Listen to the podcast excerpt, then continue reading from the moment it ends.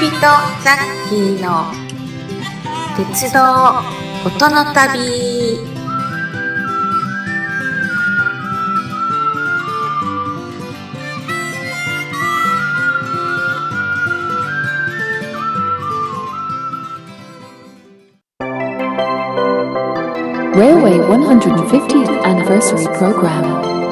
鉄道150年記念番組。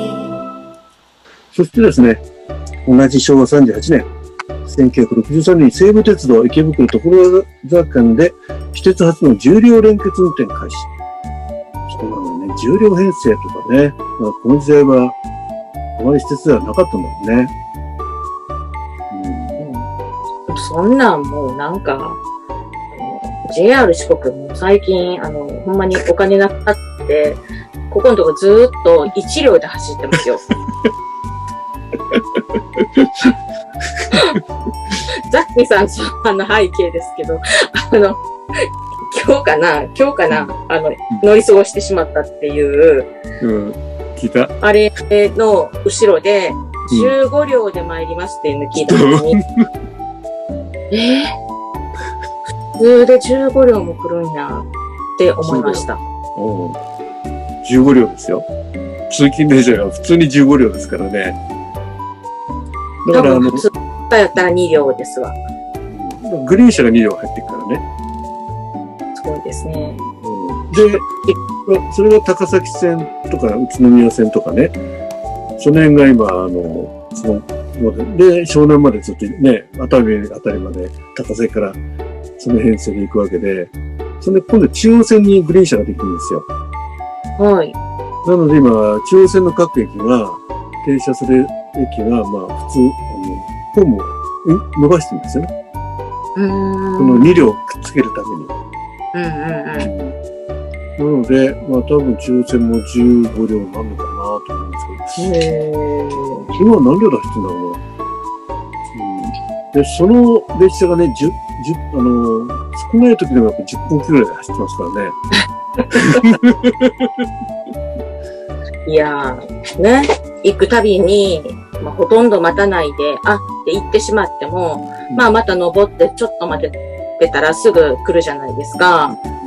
お昼の間でもね。あすごいなって思いながら、うん、ね、理覚しても仕方がないんですけど、電車来てくれても JR 四国みんな乗らないので、乗らないとこうなるんですけど、うん、すごいな。だから、ね、そうやって15両編成がそれだけ走って、まあ、その足をね、こう通勤、だから、高崎からその都内に通勤で通うなんていうのは基本的に昔なかったじゃないですか。高崎、群馬ですよね。群馬から。で今、新幹線でね、通勤当たり前ですからね。うん、で、ザッキーも都内に行くのに、高崎から3つぐらい手前の駅ですけど、ね、うん、あの新幹線出なかったから、あの在来線でね、やっぱ2時間とか乗っていくわけですよ。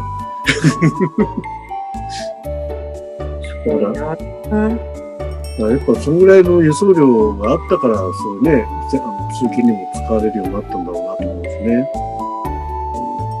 はい、そしてですね、えー、っと、ちょっと時代が進みまして、えー、昭和39年は、うん、あ、昭和39年のね、トピックスとしては、羽田、えー、浜松間にモノレール開業ね。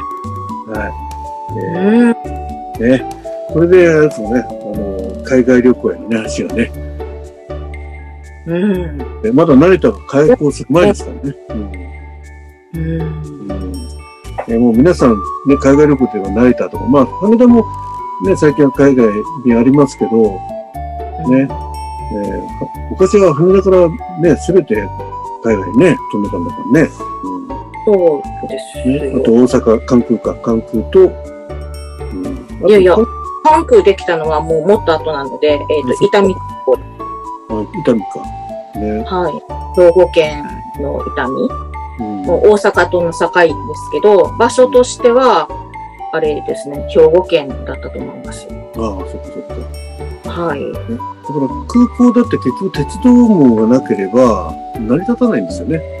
まあ、成田も結局ね、成田エクスプレスとかね、ああいうのがね、あの、複数 JR も含めて入ることによって、利便性が高まってね、あれ、車移動だけだとやっぱり渋滞とかいろいろ起きて、まあ、海外から来る方がね、なんて不便なところでしょうって言われちゃうからね。よっぽど、あの、遠いね、片、片が10車線ぐらいの高速でも引かない限り、やっぱりし、ね、モータリゼーションでの輸送は無理ですよね。大量の外国人を受け入れるんだよね。うんそういう意味ではね、こうモモノレールなんかもね、一役買ってますよね。あのモノレール本当面白いね。この海の中に入っていくってイメージがすごく。ぐーっと下がってって、あの海面が近づいてきてね。で、乗ったことないんですよ。ないのか？そっか。ないんですよ。私だから、東京に2回飛行機で行ってるんですけど、うん。1回はもうすぐリムジンバス。あどっちもリムジンバスですね。うんうん、電車の、のですよ。荷物がやっぱりあるんで。モノレールに乗るとね、なんかあの、飛行機の格納庫、うまあ、あん。の民間のチャーター機だと思うんですけど、の格納庫の裏とか通ったりするんですよ。そうするとね、そこでこの整備してる飛行機が見えたりとかね、へー。あの、モノレールの景色が結構面白いですね、見てて。もう私なんかキャーキャー言うかもしれん。うん。よ、よ、みたいうんな。まあ、そんなモノレールがね、昭和39年、えー、だからね、えー、もう、なんだ、49年前か。あ、じゃないや。49年前か。あ59年前か。ね、開業してますね。はい。そして、えーこの39年10月1日に東海道新幹線東京新大阪が開業。ね。すごいね。これはなんか何回も何回も繰り返し出ますよね。クイズ番組。もうね。いろんなところで、ね、もうテープカットして、みんな乗って、ね、嬉しそうにして、初の食食堂車ですっていう、なんかこう、機械みたいな喋り方のアナウンサーの人が、なんかね、と東京から大阪へ一気に3時間の短さで乗ることに、ね乗車期間、快適な旅を皆様にお届けするようになりました。そんな感じで。ね。え昔はえあの映画見に行ってもね、ニュースとか流れてましたからね。うーん、あ、覚えてる？あの、そっか、これそうなんです知らないです。いや、ニュース、あの、映画のね、次の、こあの、宣伝なんかもあったけど、えーなんとかニュースとかって言って、えー、博多どんたくでは、ね、えーお祭りで賑わっておりますとかね。まあ、本当にもう半月ぐらい前のやつがずっとかかったりするんですけど、うーん、そういうのがちらっと流れてましたよ、当時。そうなんですね。うん知らないこだからまあ、だって、まだね、テレビが一家に一台ない時代ですからね、まだこの時代。と。はい。うん。まだ生まれてませんからね、私。ねまだ生まれはい。ということでね、東京オリンピックもね、この年なのかな。えー10月10日から東京オリンピックということで、その9日前に開通したところですね。すごいよね。この、あの、なんだっけ、あの、ケネディがね、えー70年までに月に人間を送るぞってなったら同じイメージだもんね、これ。ね、オリンピックまでに新幹線を通すぞって言ってるんですよね。やっぱしね、もう、必死でしょうね。ね。やっぱしなんか、その、世論でなんか作ろうって言ってたら何もできなくて、やっぱし時の、その、わいい悪いありますよ。賛否あるかもしれないけど、誰かが踏み切んないと、ね、それは、やっぱし、実現は遠くなるよね。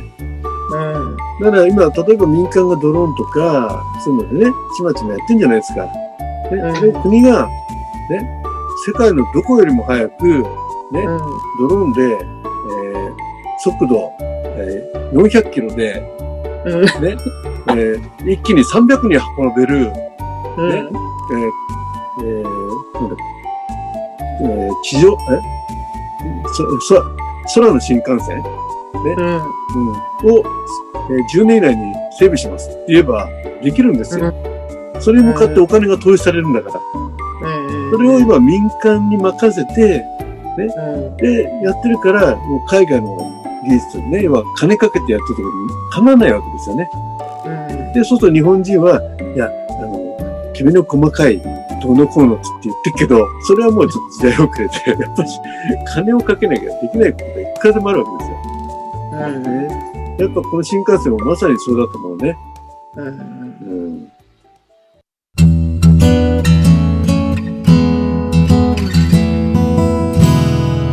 Let's start the journey of railways and sounds.